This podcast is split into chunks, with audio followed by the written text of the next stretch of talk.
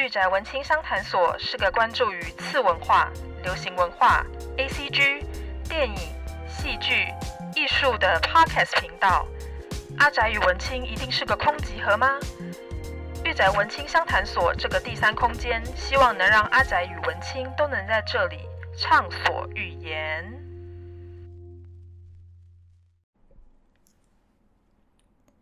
听众们，大家好，欢迎大家来到御宅文青商谈所。我是主持人嘎拉西皮，A.K.A. 嘎拉。大家都知道，呃，御宅文心商谈所它是呃着眼于 A.C.G 的频道。那既然我们之前有聊过所谓的 animation 跟 comic，我们终于在这一集就要来到了游戏，也就是 game。主持人我呢，今天特别邀请了一位特别来宾，哲志，呃，来跟我们聊一聊青少年时期我们一起玩的线上游戏吧。我们欢迎哲志。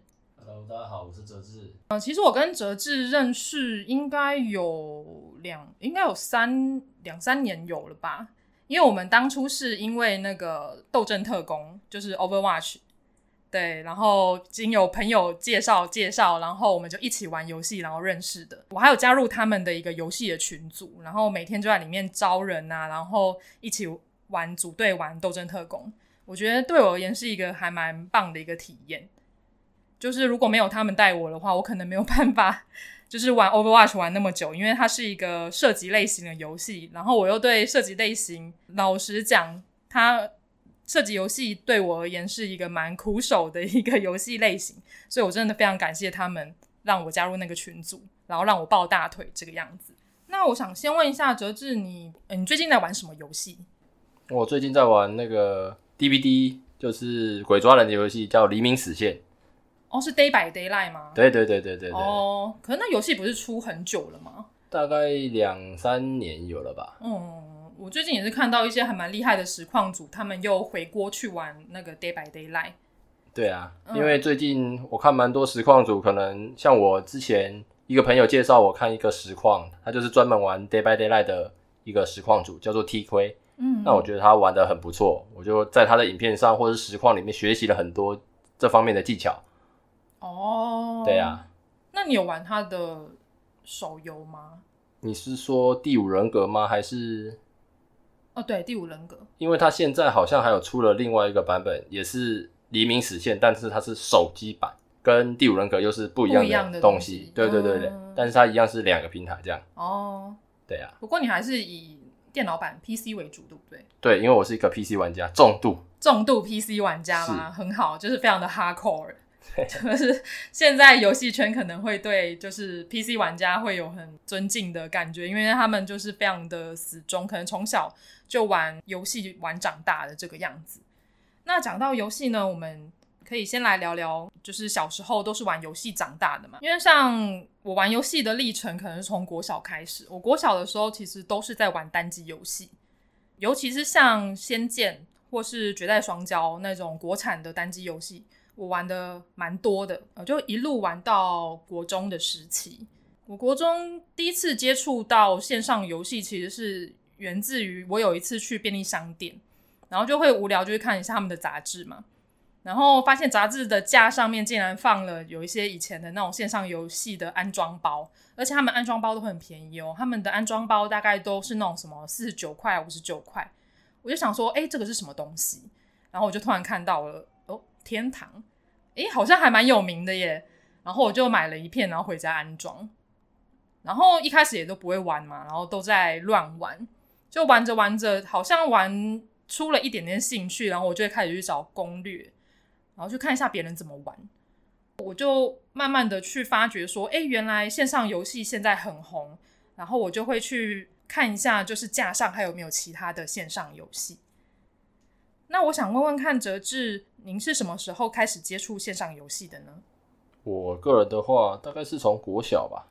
我第一款接触的游戏应该是石器时代，那个时候还蛮多人玩的，很小的。哦，我记得还很多人玩，对，很有名。那我是。可能因为家里面一开始没有电脑，那接触了这一款游戏之后，有了一部电脑。哦。那跟着，可能我自己在玩，然后我的家人里面也大家都跟着玩。哦。就把我的哥哥、我的爸爸、嗯、到我的爸爸那边带着我们一起玩。对，因为那个时候在这个东西它没有那么发展的那么旺盛，就是兴盛的的时期啦。那我觉得在爸爸带着我们玩，我们是有一种安全感。所以你爸爸不会阻止你们玩，他反而会跟你一起玩。对，哦、那时候我记得他算是一个比较开明的爸爸。嗯，那他带着我玩这些游戏。想当初，我记得那时候买了很多关于他的周边产品啦，或者是一些什么包之类的。那个时候最多的应该是那个叫什么莱吉卡。哎、欸，那个是什么东西？就是一张卡片，但它上面会有一些虚拟的宝物，它是一张实体卡片。虚宝虚宝的卡片。对对对对，嗯、但是它就是一张一张一张一张，但是什么都有。那那个时候呢，光抽这个东西，我记得印象里面应该是大概花了有。十万这么多，因为这个钱，十万，对，这个钱毕竟不是我花出去，因为我爸爸带着我玩嘛。对对，所以这个这个这个 range 我觉得记得是差不多那个这个价值，以我现在这样判断下来了，因为我记得那个时候它大概是一包一包一包，就像抽游戏王卡那样。哦。对，然后他一包一包，我爸爸每次一去就是买一盒，买一盒，对的虚宝卡，对对对对，然后就回家开始抽嘛，小朋友抽会那个会有快感。对对对，越抽越上，就跟现在的转蛋一样，差不多意思。嗯、然后玩玩玩玩玩着就，嗯，也拿到要的卡片了，也拿到里面需要的东西了，之后就比较少。嗯、那玩着玩着，开始跟着我爸爸他们玩的时候啊，开始参加一些活动啊，或者是里面的一些组队，因为毕竟他是半，我觉得也算是也不算单机游戏，但他大部分的时间都是单机，很少组队。直到开始打了一些。后面的，比如说竞技场啊，或者是工会战这类型的东西，才有更进一步，就是很多的人，然后慢慢的就是给他带嘛，大家一起玩，那很开心。那个时候我会觉得说，嗯，很不错啊，这种感觉是我想要的。毕竟没有办法认识那么多的人，而且是同个时期来讲，以我的朋友圈算很小，因为那时候我大概是国小左右，嗯，我大概玩到国中吧，开始慢慢。拉开自己的生活圈越来越大，因为毕竟玩的游戏种类越来越多嘛。嗯，对啊，那自然而然就变成说，嗯，每一个人他想玩的不一样，然后进而扩慢慢的扩大自己的生活圈。包含我跟你玩之前玩的那个德州特工也是，大家说哎、欸、有兴趣，一个人救一个人，阿公救阿嬷，大概最后一题，就像吸毒一样，很可怕。就是那个救邻居啊，救对对对对，身旁的亲朋好友拉，只要有人就是说哦，哎、欸，大家一起来玩，很好玩哦。对对对，那就。一玩一入个坑，就是跌进万丈的深渊，非常的可怕。到我现在还是离不开游戏啊！真的。对，我记得那时候刚进去你们的群组的时候，好像就几十个人了吧？我就有点惊讶，所以我很好奇，哲哲，你那个时候为什么会想要建一个这样的群组？群组嘛，因为我自己的想法是，嗯、我那个时候经营这个群组是那个时候，因为大家都是一起玩某项游戏，或者是说有共同的兴趣，那我自己。想要把它发展成类似同好会。哦，oh. 因为那个时候我的年纪已经开始有点大，快大概高中大学那时候，我曾经把这个平台那时候使用的是 RC 语音吧，嗯，那个平台我曾经把它经营到有进到他们的就是排行榜前一百名。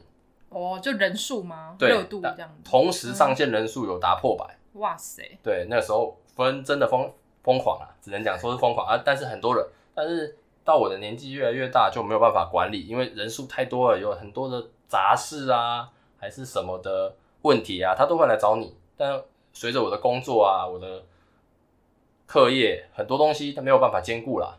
哦、所以我，那你有想要找个小帮手吗？MOT 之类。这个时候其实有诶、欸，就是找某些人帮忙代为做管理的动作，因为他们的时间比较长，甚至他们是可能是上班族啊，他们固定的时间下班就是会在那个地方。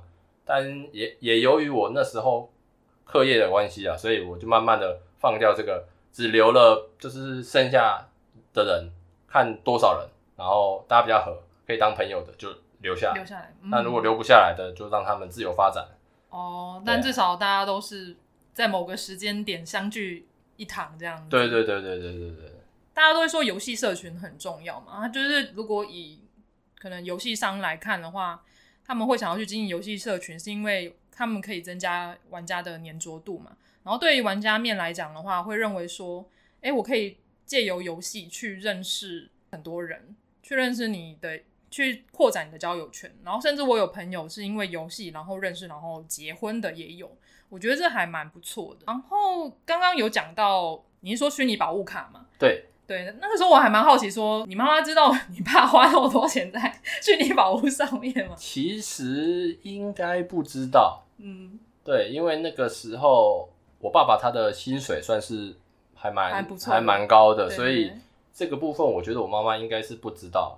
哦，对啊，所以你们三个就是一起瞒着。对对对对对对，因为我们三个就是我哥哥跟我爸爸跟我嘛，啊那时候我是最小，对对，所以这些花钱的部分，当然是由他们两个去想办法。对对，那他们可能也玩出兴趣了，也在上面交到一些朋友，像有记得那个时候还有一些什么线下聚会啊、烤肉啊什么的，因为他们玩这个游戏的人年年纪也是比较大，那年纪大的话，就是他们可能会。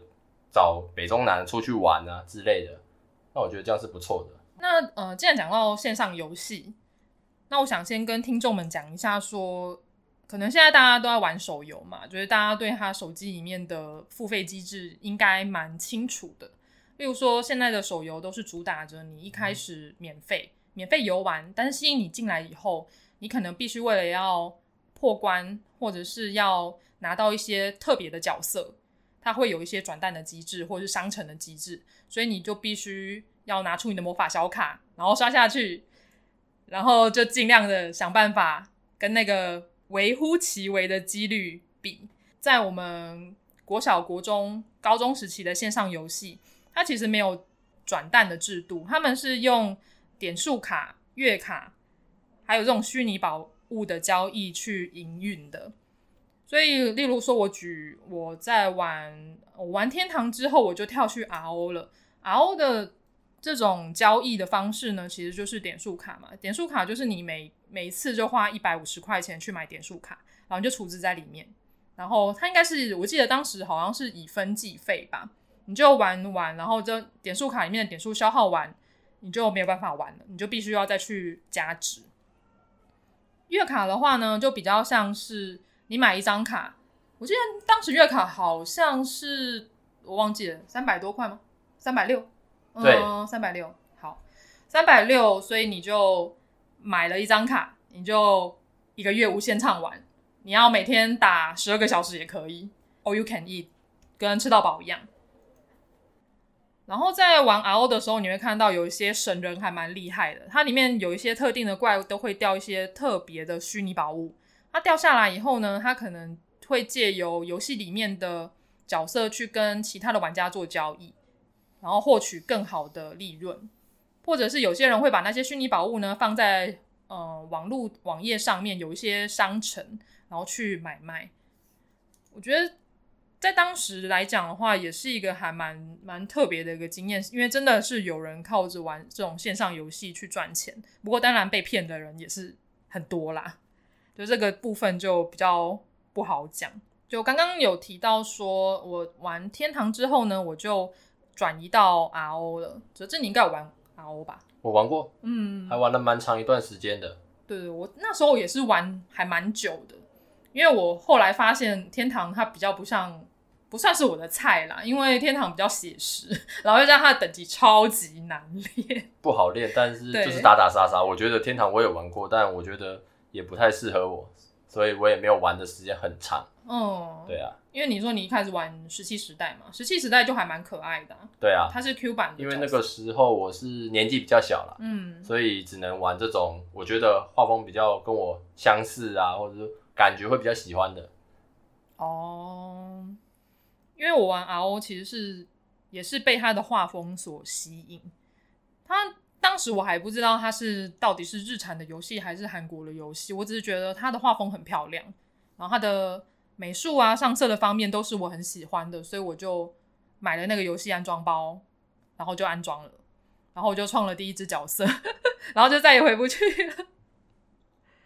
例如说，我可能第一只角色，我可能就创了一只，我当时好好像第一只角色是想要创法师吧，对，我就创了一只女法师。应该说一开始是初心者，就是菜鸡呀。你就你创了一只菜鸡之后呢，你就要帮他设定发色啊，然后你要帮他取名字啊，你就会出现在初心者村。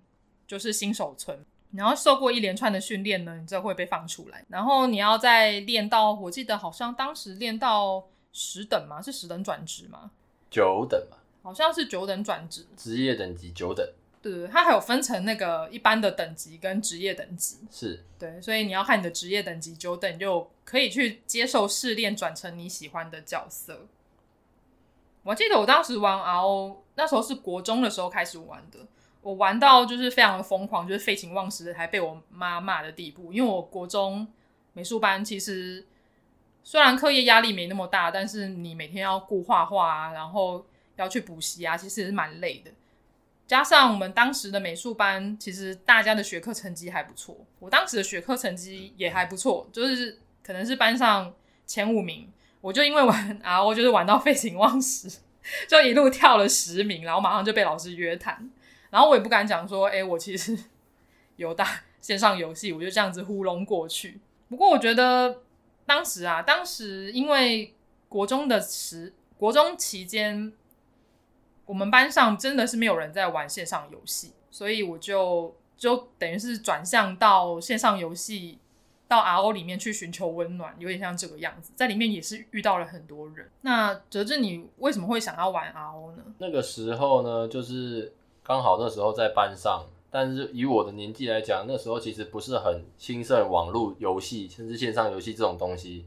那刚好我身边跟我比较好的有一个朋友，就刚好说：“哎，有这个游戏，你有没有兴趣？我们一起去玩。”然后他就丢了一款光碟给我，然后说：“哎，你去玩玩看。”自然而然我就嗯玩出了兴趣，就跟玩《石器时代》一样。慢慢的、慢慢的培养，因为我自己是喜欢培养角色的部分，养成系游戏啦。我自己就是包含很多很多类型，包含魔力宝贝啊之类的。那我自己是觉得说，RO 这款游戏，第一个是画风嘛，那第二个是它的聊天系统，我自己是觉得不错的。我我在游戏里面认识了非常多的人，到现在可能还有的还有联络。哦，还有在联络吗？对啊，那我就觉得说，在里面认识的朋友也不是说不好。因为以前像我们那个年代，他们会说：“哎、欸，玩游线上游戏是不好的。”那妈妈可能还是家里面人会禁止说：“哦，不要打那么多线上游戏，那个就是浪费时间啊。”哦，之类的，妈妈都会这样子。对对对对，那我自己啦，到现在这个年纪了，我会觉得说，其实玩游戏没有不好。嗯，对啊，就是看你怎么想。我在里面也交了很多的朋友，甚至包含我现在的女朋友，也是在游戏里面认识。对。这是一段佳话，而且你们还交往很久哎。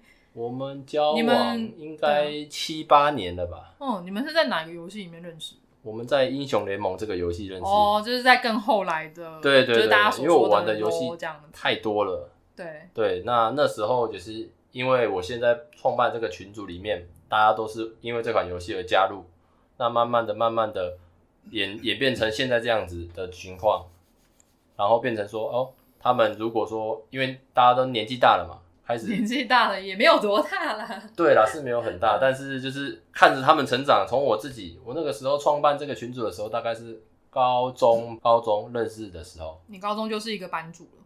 对，我因为我我觉得把大家聚在一起是一件很快乐的事情。我很喜欢认识不一样的朋友。对对对。那相对我在这些，因为他们毕竟可能不一定跟我住在同一个区域，甚至有人住在台南啊、高雄啊、台中啊。那我就觉得说，每一个地方都认识一些人，扩展自己的人脉也是一个不错的。那时候我是这样子想。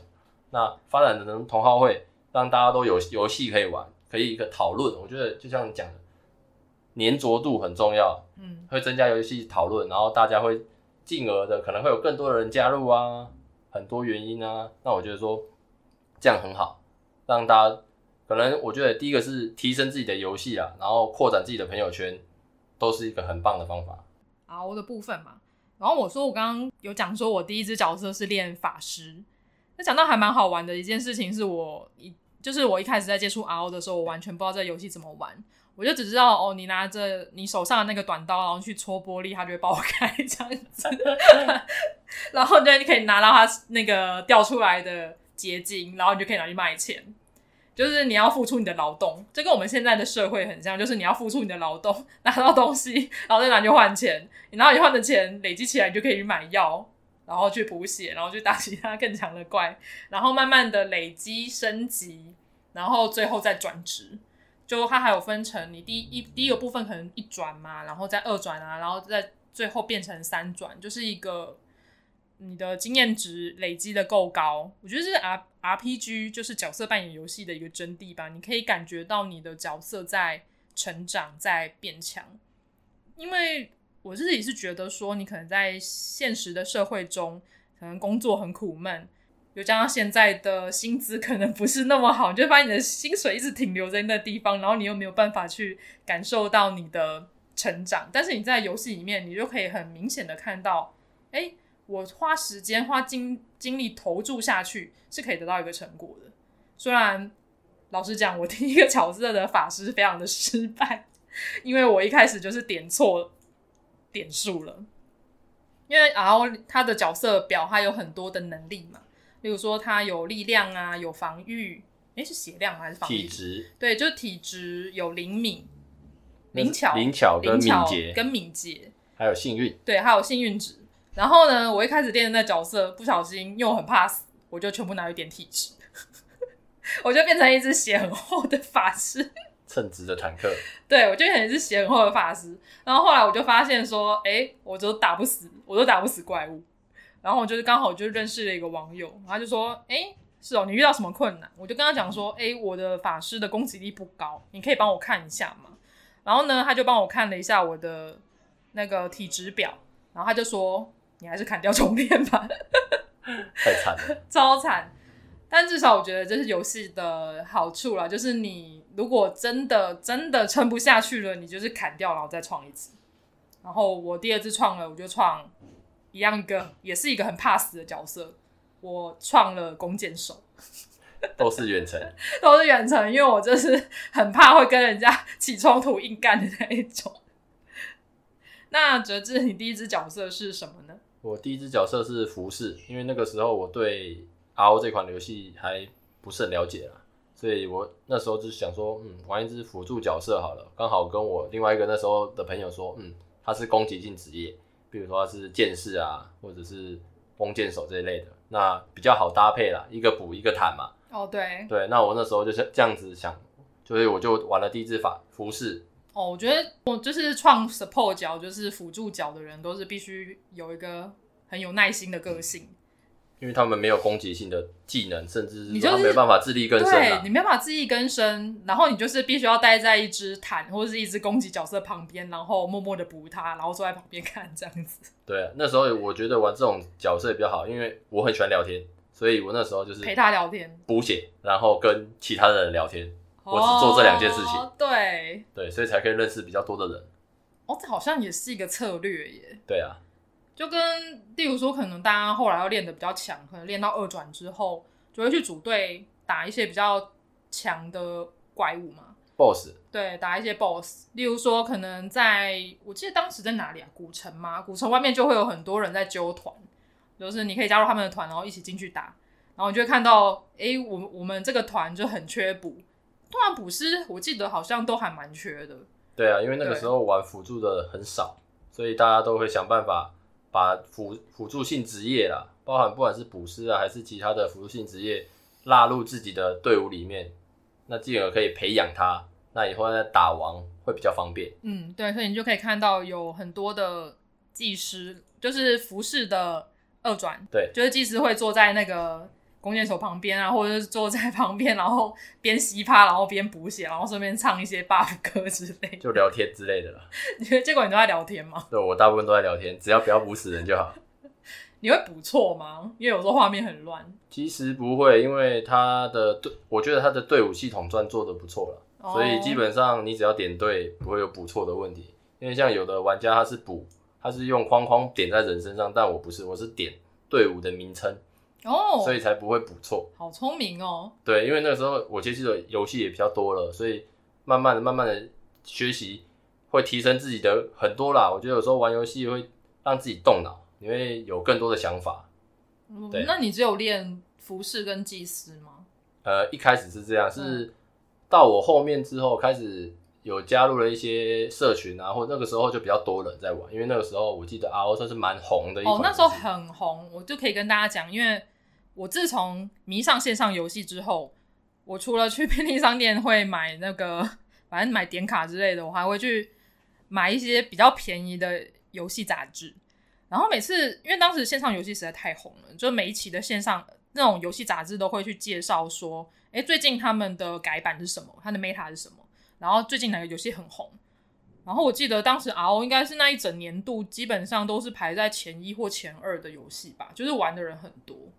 对，我还记得那个时候还有出那个很厚厚的，最一开始因为那个时候还网络平台不是那么发展那么大的时候，大家还是拿那种一本一本的攻略书，攻略本，对，对，那个厚到比我的那个教科书还要重，有够夸张。但是那里面真的确实写了很多很有用的东西。我记得我那时候还存钱去买这个东西。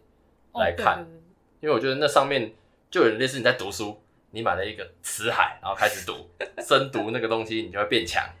对对对，因为我我自己我家里有一本，然后还被我翻的烂烂的，就会跟你他会跟你详细的解说，哎，这个角色要怎么样培养比较好啊？这个职业怎么样？然后或者是他的地图会会有什么怪物，然后什么宝在哪里打，就打的就写的非常非常的详细，就基本上以前可能真的是。完全就是靠那一本在过活啦。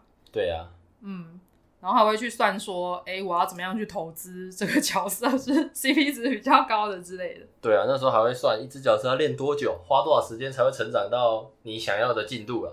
嗯，对啊，比如说一转二转可能要花多少时间？我还记得那个时候加入了工会之后，开始有很多活动啊，然后每一个人都可能不只会有一只职业，甚至两只、三只。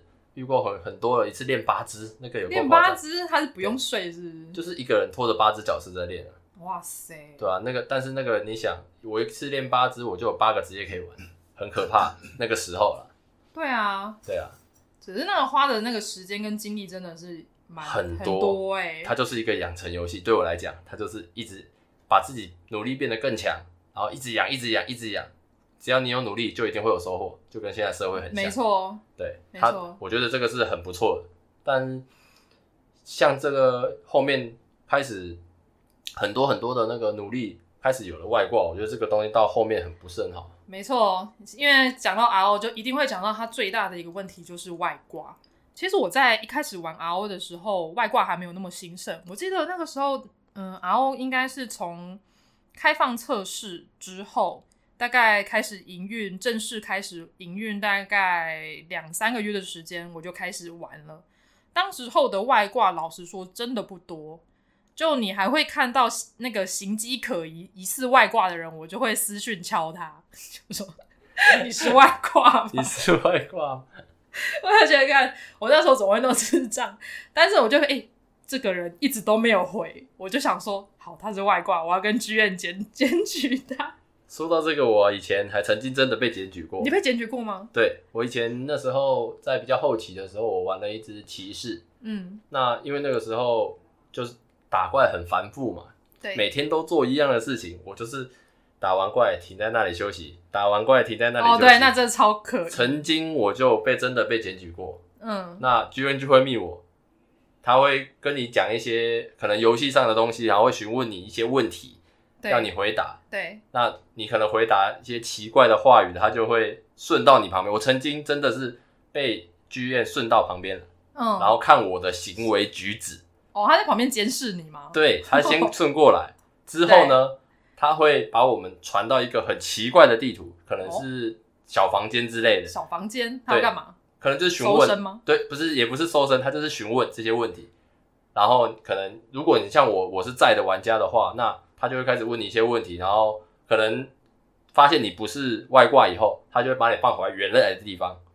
哦，对对对对，我曾经他会先把你隔离起来。对，因为他觉得你疑似外挂，像外挂他们的行为模式可能就是走几步，然后做某些事，走几步做某些事情，这是脚本固定的嘛。是。那可能会到时间点会，比如说喝水啊，还是或者是放一些某些技能啊，你只要在一直循环这样子的动作的话，那他就会判定你是外挂。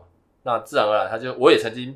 被锁过一次账号，哦，因为你的行迹太可以，行迹太可疑，嗯、然后他冻结了我七天啊，我少练了七天，少练了七天，那个时候七天很宝贵，因为那个时候那时候是月卡吗？月卡月卡月卡，那七天很宝贵，对，真的。但是我那个时候那七天就是很纠结，也没办法解锁，也没办法干嘛，就好像人生失去了目标，很可怕。对，就说哦，我被检举，对我被检举，但我不知道为什么我被检举，只是因为。我自己长我，我长得像外挂，长得像外挂。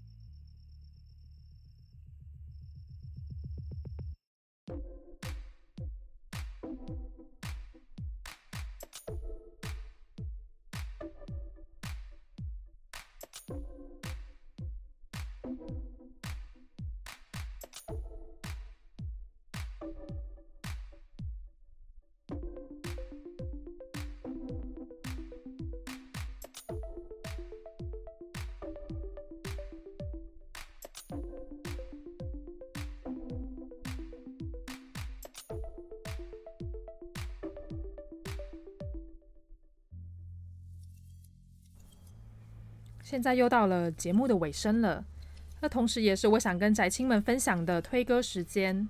而这次我想跟宅青们分享的乐团就是日本的乐团 King Gnu。也许你听过米津玄师，但是我想在台湾可能听过 King Gnu 这个乐团的人应该比较少一点点。为什么我会接触到 King Gnu 这个乐团呢？主要原因是因为呃，这个也是我的日文老师的推荐，因为他知道我很喜欢米津。然后同时我也有在听 J Rock，还有 J Pop，所以呢，他就推荐了 King Nu 给我。而 King Nu 他是一个日本的四人摇滚乐队，然后不管是成员的年纪，还是他的出道的时间，都其实非常的年轻。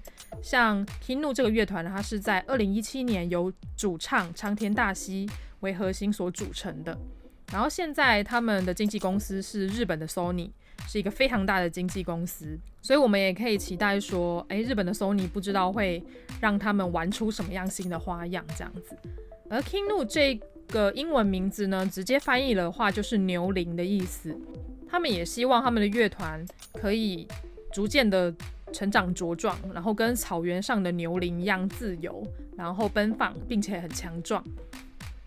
然后现在我来跟大家介绍一下 King Gnu 的四位成员。King Gnu 的 leader 就是长田大希，出生于长野县。他跟呃另外一位 vocal 就是主唱井口里，他们都是出生于长野县，而且他们是小时候就认识了，是一个玩伴的关系。然后长大之后呢，前后就是进入了日本的第一学府，应该是说是艺术相关科系的第一学府，也就是东京艺术大学的音乐科。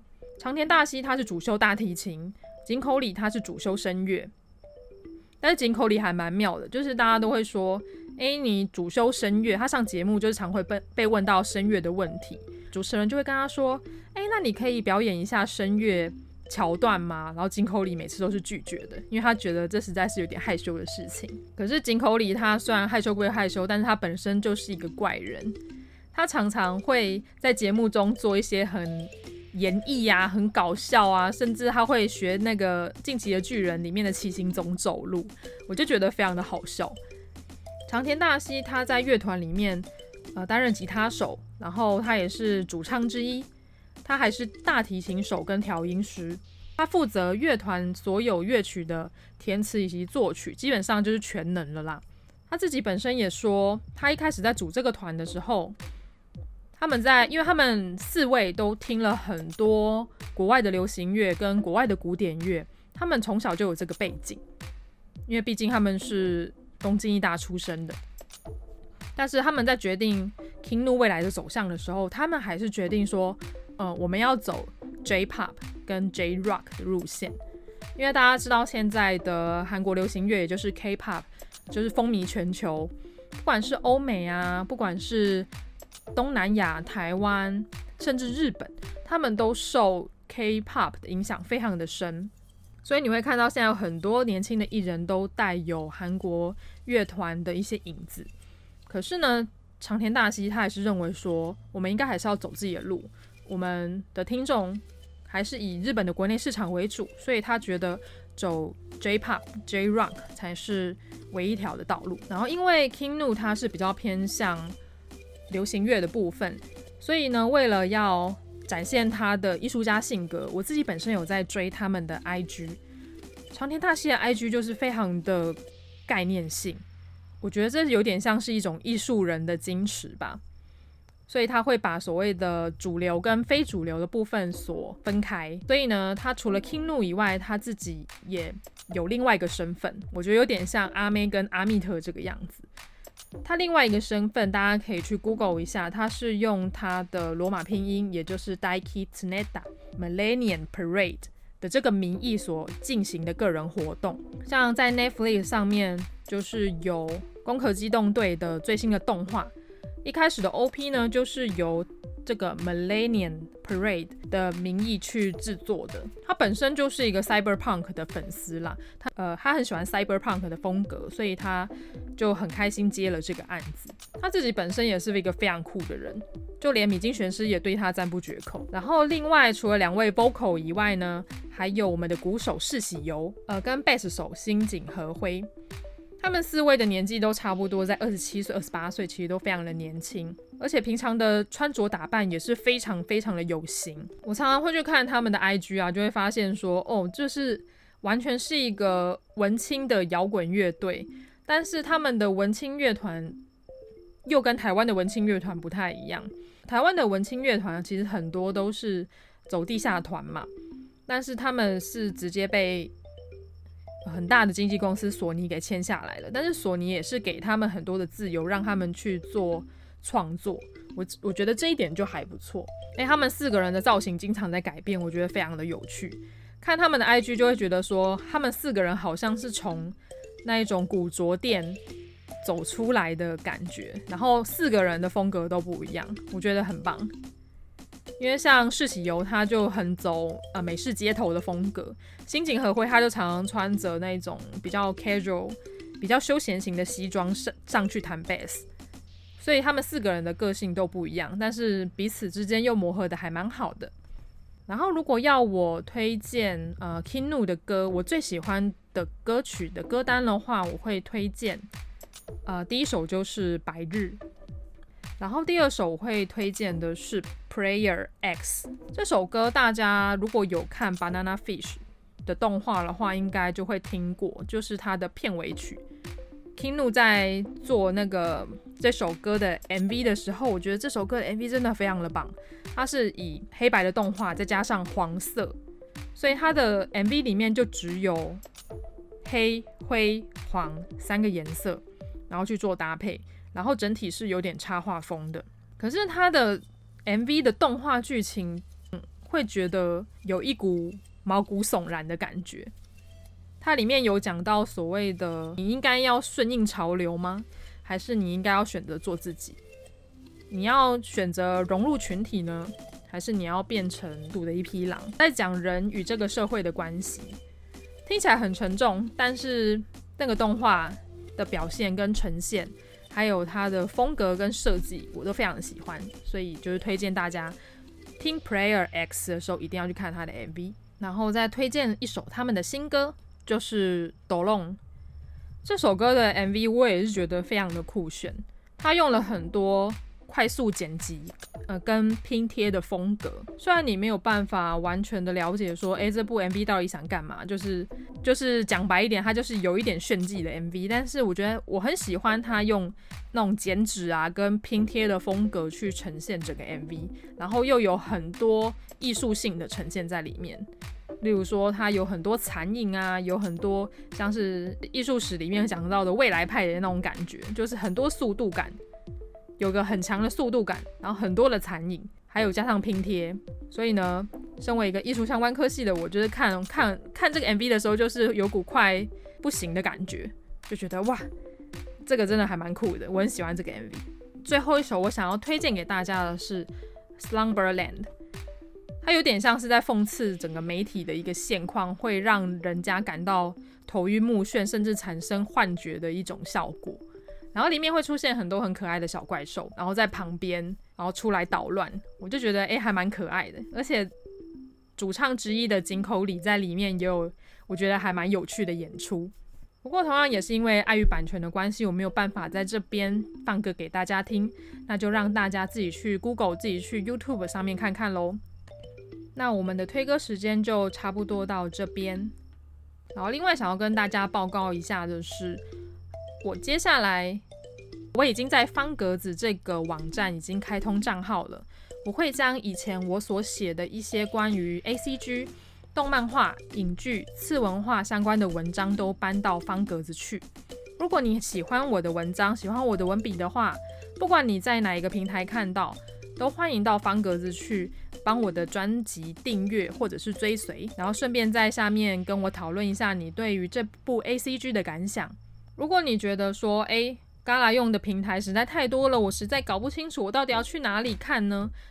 你可以到 FB 或 IG 直接去看到我的连接栏，应该会有一个 Link Tree 的连接，你一点进去，你就可以看到我的 Podcast 平台，还有我的所有社群软体跟方格子文章的平台都在里面。你只要一点，轻轻松松就可以就可以帮你转到那个地方去喽。呃，如果你也喜欢这一集的节目，就请不要错过下一集的节目，我将会跟哲志继续聊关于。我们当年在网络游戏里面遇到的奇人异事，还有我们的网公网婆经验哦。如果你喜欢我的 Podcast 的话，欢迎到 Apple Podcast 帮我按一个五星好评。另外，请到 Spotify、s o n 帮我按个关注追随，这样你就不会错过我的最新更新喽。就这样，我们下一集再见喽，哟喽。